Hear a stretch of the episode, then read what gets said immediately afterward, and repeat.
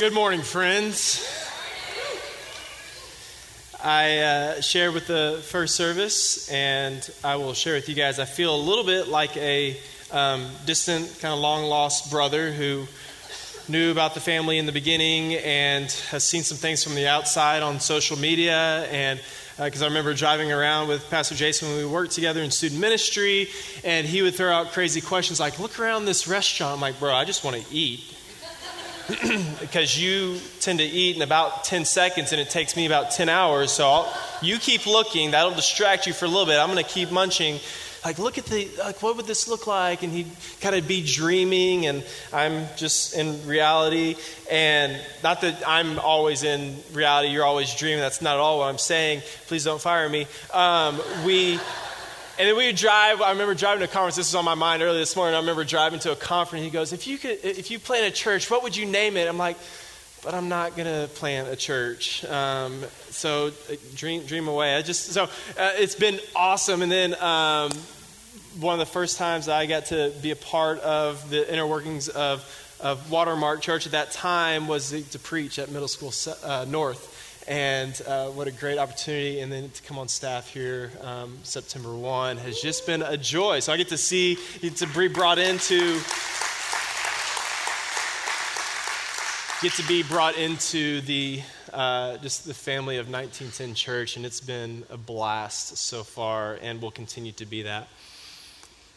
Are you guys good if we go ahead and just jump right in? Yeah, yeah. Um, I, I don't do a great job with easing into things, so we're just going to go. Um, we have uh, Pastor Jason mentioned earlier that we have been on this journey of, of, believe. And so we spent the first week talking about God, this majestic, holy, um, huge God that created the expanses of heaven, the universe, the bed that you just slept on and the coffee that you just drank, that He created it all far beyond what we can imagine or think of, that God of the Bible created all. He stands outside of time and He is holy and He is good. And we talked about the fact last week that He is a personal God, that He doesn't stand far off, hoping that you might find your way, stumble in, your, uh, stumble in the dark on the way towards Him, but rather He makes Himself known and He loves you and He cares and He knows you. And so this morning we want to take a step further and go, well, how do we how do we move into that relationship? How is it that we are known personally? What does that look like? And so that's where we're going to stand. In order to do that, what I desire to do, I'm going to give you a little bit of a roadmap of where we're headed. We're just going to kind of go big picture first. I'm going to tell you a story. It's a great story. It's a really much longer story, but I've narrowed it down and uh, chopped it into a small story. Uh, and then we're going to just get some definitions and look at what the scripture says about salvation. Um, and then we're just going to look in the mirror for a little bit. So I hope you're okay with that. If not, there's still time to exit, although the bouncers will probably kick you back in at some point if you're out there too long. Um, but here, here's the story, and you can read along with me on the screens. It's the story from which all other stories come from, and it, it's this the supreme God over all created everything out of nothing as an accurate representation of who He is. There was a rebellion and chaos ensued. God establishes man, an image bearer, to join him in his restorative work to take, to be fruitful, multiply, and bring order out of chaos. But man rebels against God and in mutiny chose his ways over God. Graciously and mercifully, God protected and clothed them, promising rescue for them. The narrative of God's story shows God raise up an unlikely from an old couple. He tells them to walk in faith, taking confidence in and commitment to God's voice and hand, regardless of what their senses tell them. And God grows this family into a great nation, telling them He will bless them so that they will be a blessing to all nations, that all nations might know God as they are an accurate representation. But the problem of sin remains as the people of God continue in a downward spiral but God is never late. And he brings about rescue through the person and work of Jesus of Nazareth, the Christ, the Messiah, the rescuer. Perfect through temptation, he brings peace to the broken chaos of the world around, us. He demonstrates that he is in fact, God in the flesh and ushers in the kingdom of God. He willingly lays down his life on our behalf to be our covering in his death. And then through his resurrection, he grants freedom to the captive and commissions his followers to make disciples who will make disciples who will make disciples through incarnational living, trusting in his completed work. But we're not done. He promises, as, promises that he will return in full splendor. And until then, we are to contend for the faith, daily walking in the power of the Holy Spirit, bringing his kingdom here on earth as it's already being carried out in heaven yes. for all eternity. Yes. This is the great gospel narrative. And what so often happens um, is that if we just look towards what we would call the, the Old Testament, um, we find ourselves um, with, with a great treasure with no key. And so we're standing here looking at the end of Malachi and going, but what next? There, there's no hope. We're, we're lost. And if we just look at what we call the New Testament from Matthew to Revelation, we would go, yeah, there's a great celebration, but we don't know where we've come from.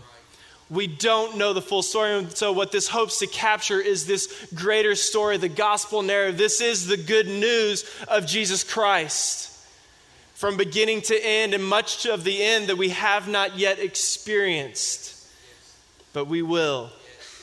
And so, what I want to do is just narrow down the focus a little bit more and talk about this rescue aspect. And to do that, I want to ask three questions What do we believe about salvation and God's role? What do we think about our part? And then, lastly, um, what do you believe about how that impacts your life? And I want to do that by looking at, um, and we'll kind of bounce through this quickly, but just looking at the, what does the text say? If you want to know the best idea, what, what, what, what's the what does God say? What does Jesus say about how I should live my life? The best way to figure that out, you guys ready? Is to read the scriptures. I, I love listening to other pastors. Um, I love hearing other people teach. The best way for me to get what God is wanting to show me is to read the text. So here we go. What do you believe about salvation and God's role? We would say and we believe that salvation is initiated by God and salvation is through God. It is God's plan from his position for his purposes to his glory. Ephesians 2 4 through 7 says this But God, being rich in mercy because of the great love with which he loved us, even when we were dead in our trespasses, even when we were in rebellion against God, He made us alive together with Christ. By grace, you have been saved. And He raised us up with Him and seated us with Him in the heavenly places in Christ Jesus, so that in the coming ages He might show the immeasurable riches of His grace and kindness toward us in Christ Jesus. It is His work, it was initiated and started and moved by God and it's also through God. Titus 3 3 through 5 says this once we too were foolish and disobedient. This doesn't really paint a great picture of us, right? I know you love the person you came with. I hope you do. Um, or at least like them a little bit, right? Uh, this doesn't paint a good picture of them.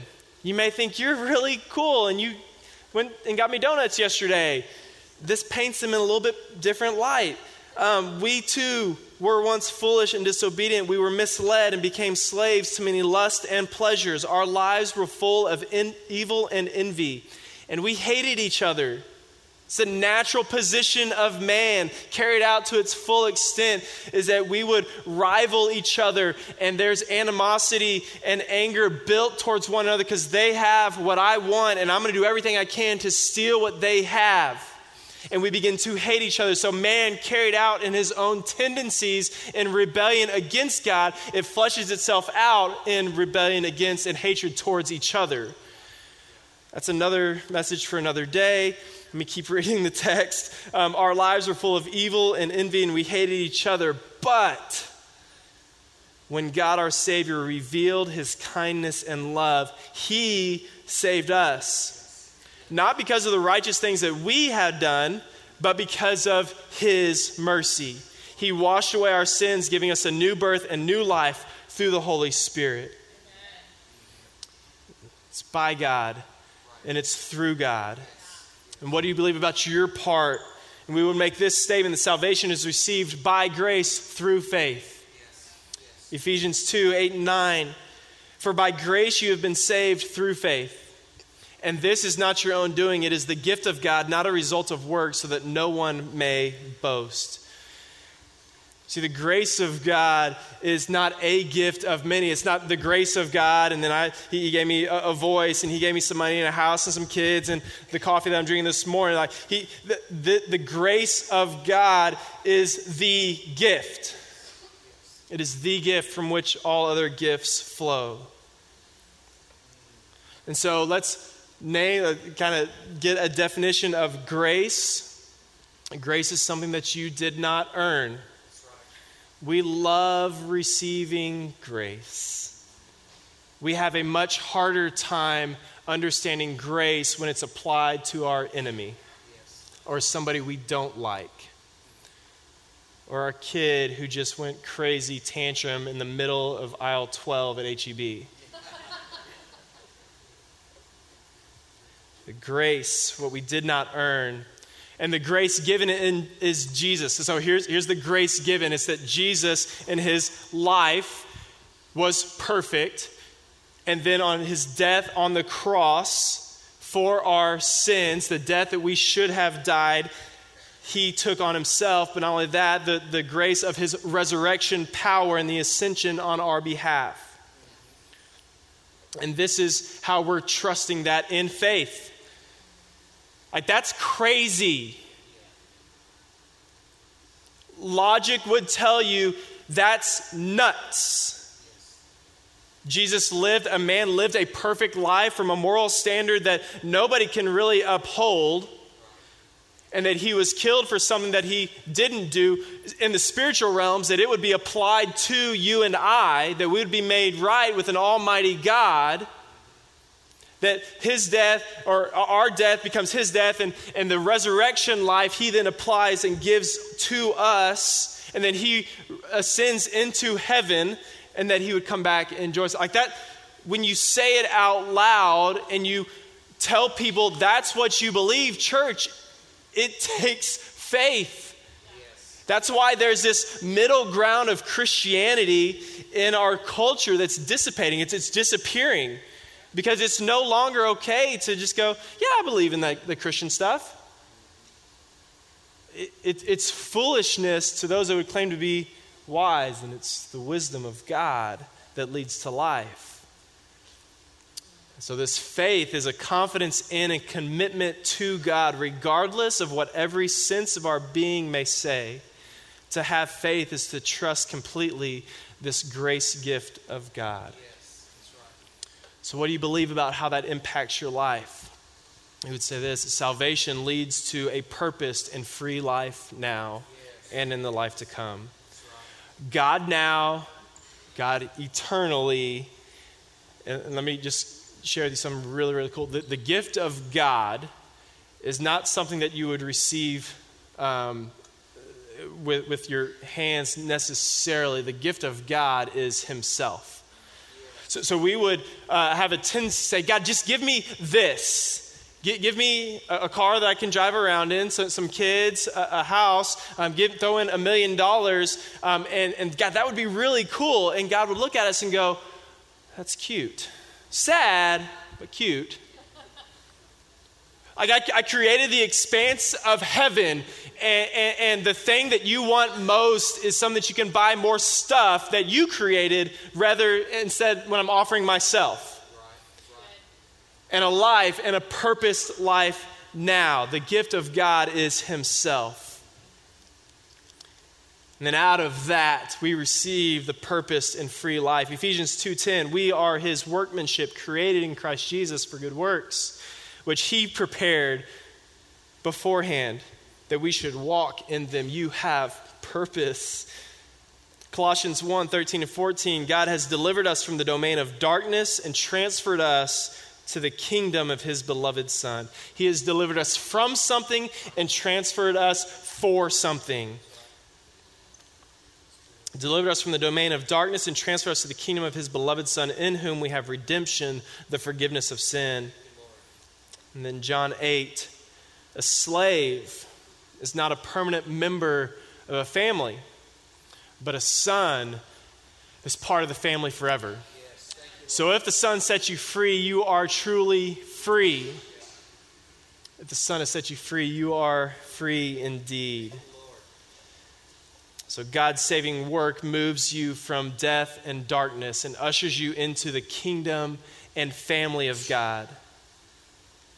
And then to be a part of his kingdom building, we're learning how to walk as a free people. So, what's the point?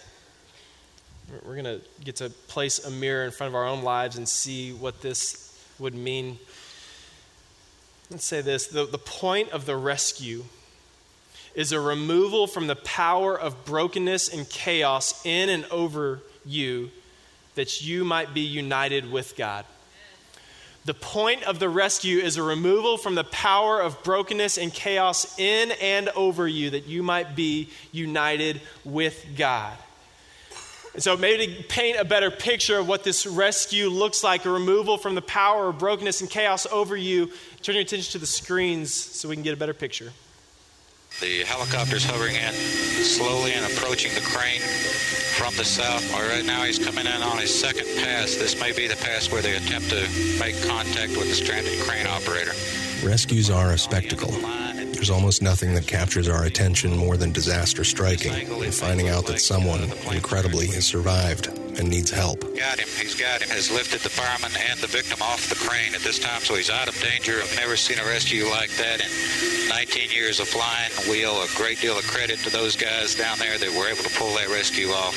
It can seem voyeuristic, sitting on our couches or in our offices and watching events that are far away, that we are removed from.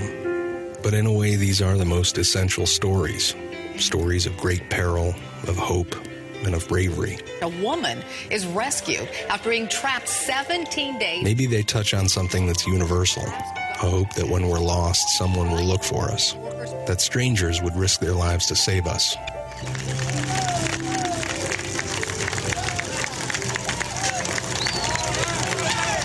And maybe it's a reminder of just how fragile we are. After being buried for seven and a half days, a seven year old kid named Kiki was dug out alive and well. It's what relief looks like the relief of being reunited, of being grateful, of being alive. It's what the best parts of humanity look like.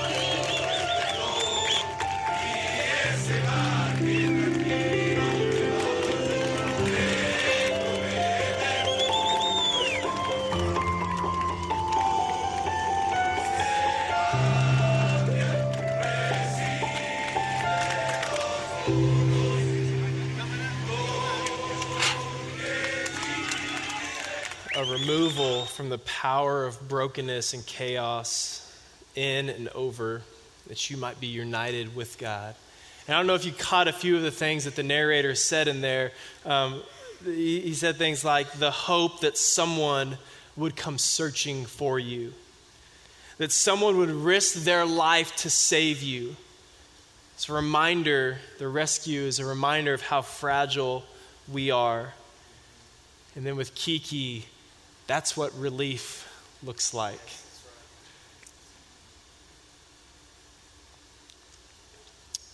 As they were pulling somebody from the crane, the guy that was doing the, the broadcast said, I don't believe in all of my 19 years I've seen a rescue quite like that. In church, I would step back from that and go, This, what, what CNN just did was tell you the story of the gospel. They showed glimpses of a greater narrative, a greater story that's been written in your lives. And the cumulative years of, of God is more than 19 years that's been seen of God's continual rescue from something for something, but by His power that you've been pulled out of the pit. And it says that the salvation of God is a rescue and a rooting out from the deepest level and unfolding His character in the process. It's not just um, that, that God took you from one place that was kind of a bad situation, you made some bad decisions, and put you in a new place. That's good, and we want that. But there's something deeper going on.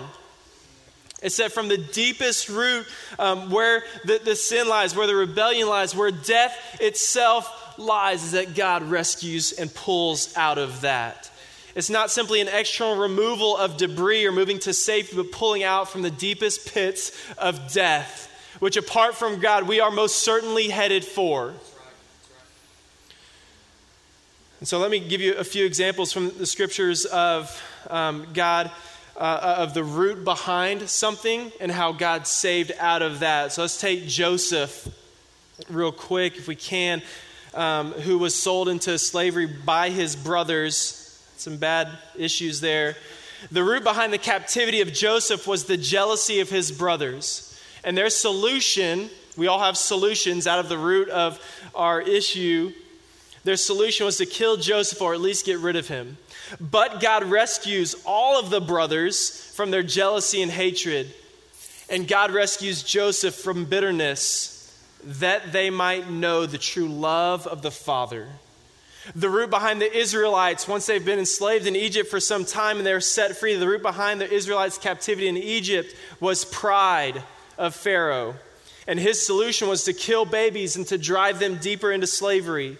But God rescues his people by the bloodshed of a spotless lamb that they would know the God who provides.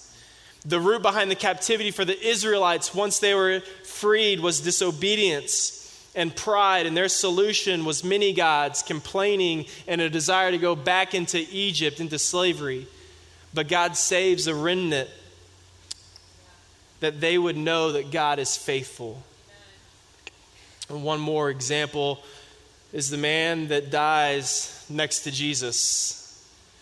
And his root, the root behind the thief on the cross, was a need for more and his solution was to steal and extort that which wasn't his. And God rescues him to an eternal inheritance that could never be purchased on his own through Jesus by the grace of God so that he might know the great mercy of God. So, so often we look at Scripture and we go, ah, that's, that's good. That makes me have some feels. That's, that's nice. But then when we have the mirror placed in front of us, we go, but, but I'm okay. I'm not, I'm not like that. And if we're real honest, you're probably right. You're not like that. We're probably a little bit worse off. Something we say quite often is that there's the, the, the foot of the cross is level. We don't get to look at somebody else and go, I'm okay, but this person really needs help. This person really needs it. In fact, let's just pray for them right now. We all are in need of rescue. And the very fact that we have a tendency to look towards somebody else as needing it and not us is that maybe we don't understand grace as much as we need to. For us, the roots are similar, and we've got some great pseudo saviors or some fake saviors. So, in our allegiance or in our rebellion, we pledge allegiance to the enemy. And in that, we became slaves to sin. And we can't break free on our own, though we try to find a way out or we try to find some comfort in some of these pseudo saviors. So, a few examples we turn to sex and pornography as a rescue for loneliness, but it doesn't cure the brokenness. We turn to the pseudo rescuer of money and status to give us identity and affirmation. We turn to our kids and how they perform and what they do in hopes that they will bring us some sort of affirmation. And if they don't make something out of their lives, it, if they make something out of their lives, it might mean that mine means something. Guys, kids are horrible saviors. They, they don't want to die for you, they want Cheerios from you. Kids are not our rescuers, and to place that weight on them is, is completely unfair. For them to have to be- carry that weight of your identity and your affirmation that really needs to be directed towards the shoulders of Jesus, who can bear that and has proven that through his death, burial, and resurrection. We turn to a hobby in the garage, or a book, or a gym, or a TV show, or vacation to escape reality. And we look to it as the momentary savior, but it has no power other than for us to disengage from current life. We turn to being a nice person so that others will be okay with us. We listen more to the voice of man rather than the voice of God. And so we find ourselves in the middle of these pseudo saviors and we think that we can take care of the deep need. We find other ways around to take care of the deep need. But Jesus comes and lives a perfect life as God in the flesh. He takes on our death, He pays the penalty, and raises to life, providing rescue for me and you. So, so here's the deal, church. You can stop looking. He's already shown Himself. It's what we saw the fact that He is a personal God. He has shown Himself in God's mercy, He saves us in the middle of us thinking acting like we can save ourselves. There, there, was nobody in those stories that we just saw that the rescuers got about halfway and said, Hey, I tell you what, it's been 17 days. Give me another seven. I'll burrow the rest of the way out. Be good. Kiki wasn't sitting there kicking it around, be like, Hey, just remove this one and I'll climb out. What was the response? as soon as there was a face of somebody that was coming to get them, it was relief and awe and a grasping for with any ounce of strength that they had, a clinging to, a thank you, thank you. I didn't think, I thought I was dead, but now I know that somebody came for me. It's the greater story of the rescue of Jesus. How many of us are in that place of desperation going, God, please? I need you and a clinging for when we have seen and be, been handed the hand of God and be able to see the face of God through Jesus, be able to cling to Him and say, Thank you. That's what relief looks like. The goal is to one, the goal is to turn to the one who can actually provide rescue work and salvation out of the power of brokenness. Jesus rescues us from our loneliness, our pride, our indifference, our apathy, our constant need for identity and affirmation. Jesus saves us from the stench of death now and the experience of eternal death. Jesus is our comfort. Jesus is our unfailing King. He is our identity. And Jesus tells us whose we are and who we are. Do we know and believe this? It's one thing to believe cognitively and have an understanding of the story. Have you applied it to your life? Even when it doesn't make sense to step forward, going, God, I, I trust you. I continue to trust your rescue work in this moment. I trust you wholly and completely. Not waiting for another rescue, not turning to something else that may help subdue where we are, but turning to Jesus and Jesus alone, going, You are all that I have. You are my only hope and my only rescue. Do we know and believe this? And does this belief affect your action? Does this bring great relief? the burden that you walked in here with? Does the reminder of Jesus' rescue bring great relief of the hope of Jesus? Church, don't settle for a pseudo rescuer who is no rescue at all. Our pseudo rescuers simply try to remove us from brokenness, but they have no effect over the power that causes the brokenness in the first place. They simply mask and distract. And it's a great ploy of the enemy to make you think everything's okay, that I'm just fine. In church, we're not fine. So, two simple questions for you this morning. Can you pinpoint a moment or chart a sequence of moments in time when you realize that Christ died for you?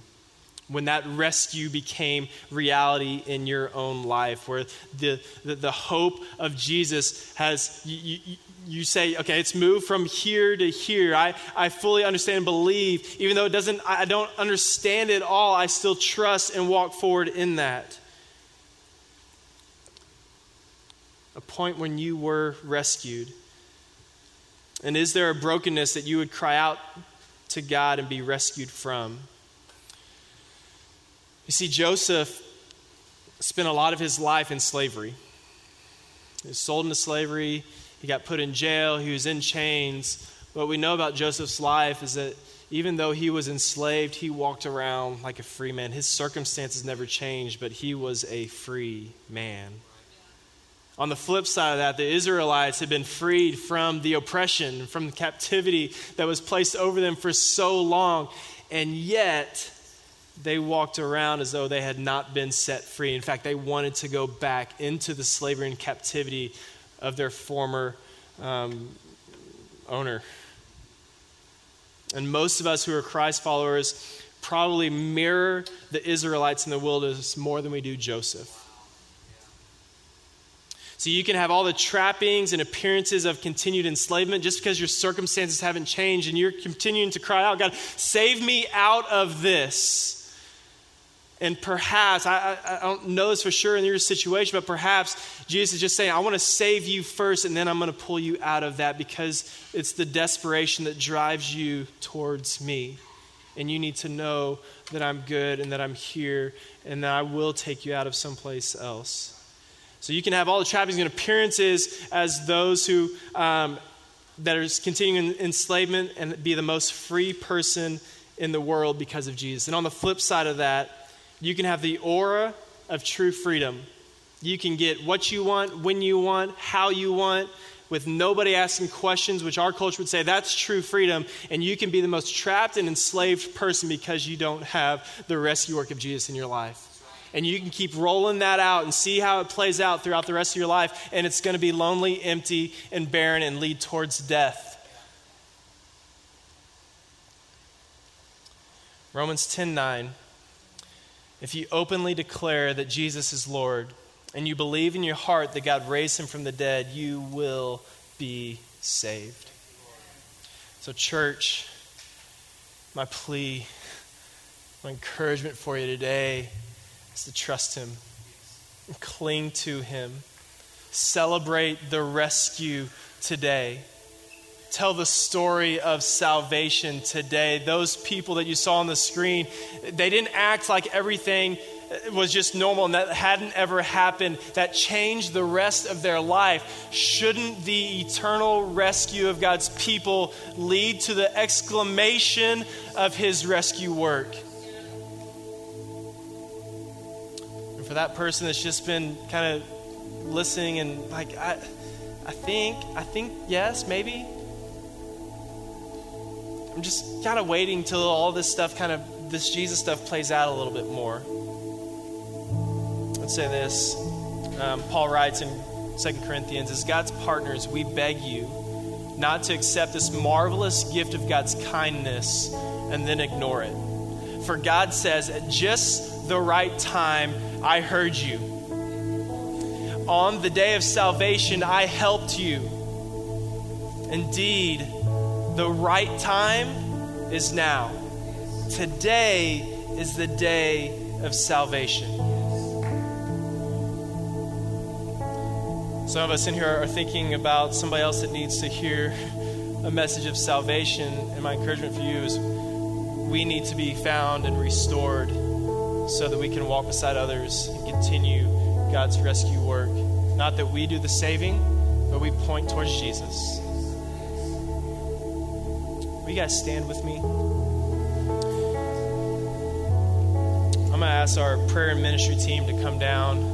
Um, and they're just going to be here along the front as we sing and proclaim a song of God's rescue and freedom. And I've got two pictures that have been in my mind since this morning. One is the, the person that is just in handcuffs, they're in chains, and they've been crying out or trying to search for something to loose the chains. And for you in here, I would say his name is Jesus. And he will set you free. We confess with our mouth and believe in our heart that he is who he says he is and he did what he said he did. We, we step towards that in faith.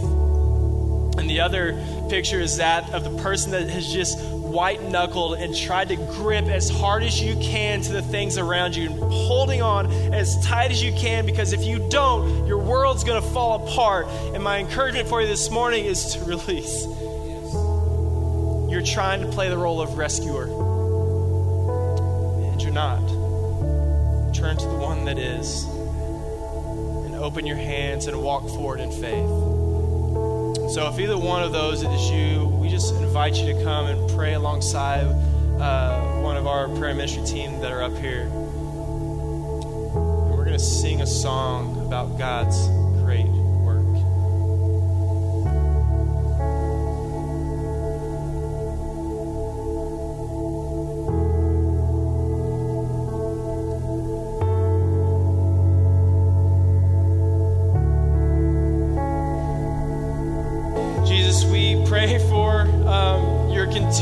work. Spirit, I don't believe that you're done working in the hearts of people in this room. So, God, there's somebody that you're just sitting there knocking, waiting. You've removed the debris for them to be able to see and breathe this morning. God, would they respond to you in faith, believing the grace and mercy that's been placed over them? They're not too far removed, they're not too far gone. Let them come and receive with an open hand yourself. Pray this in the mighty name of Jesus.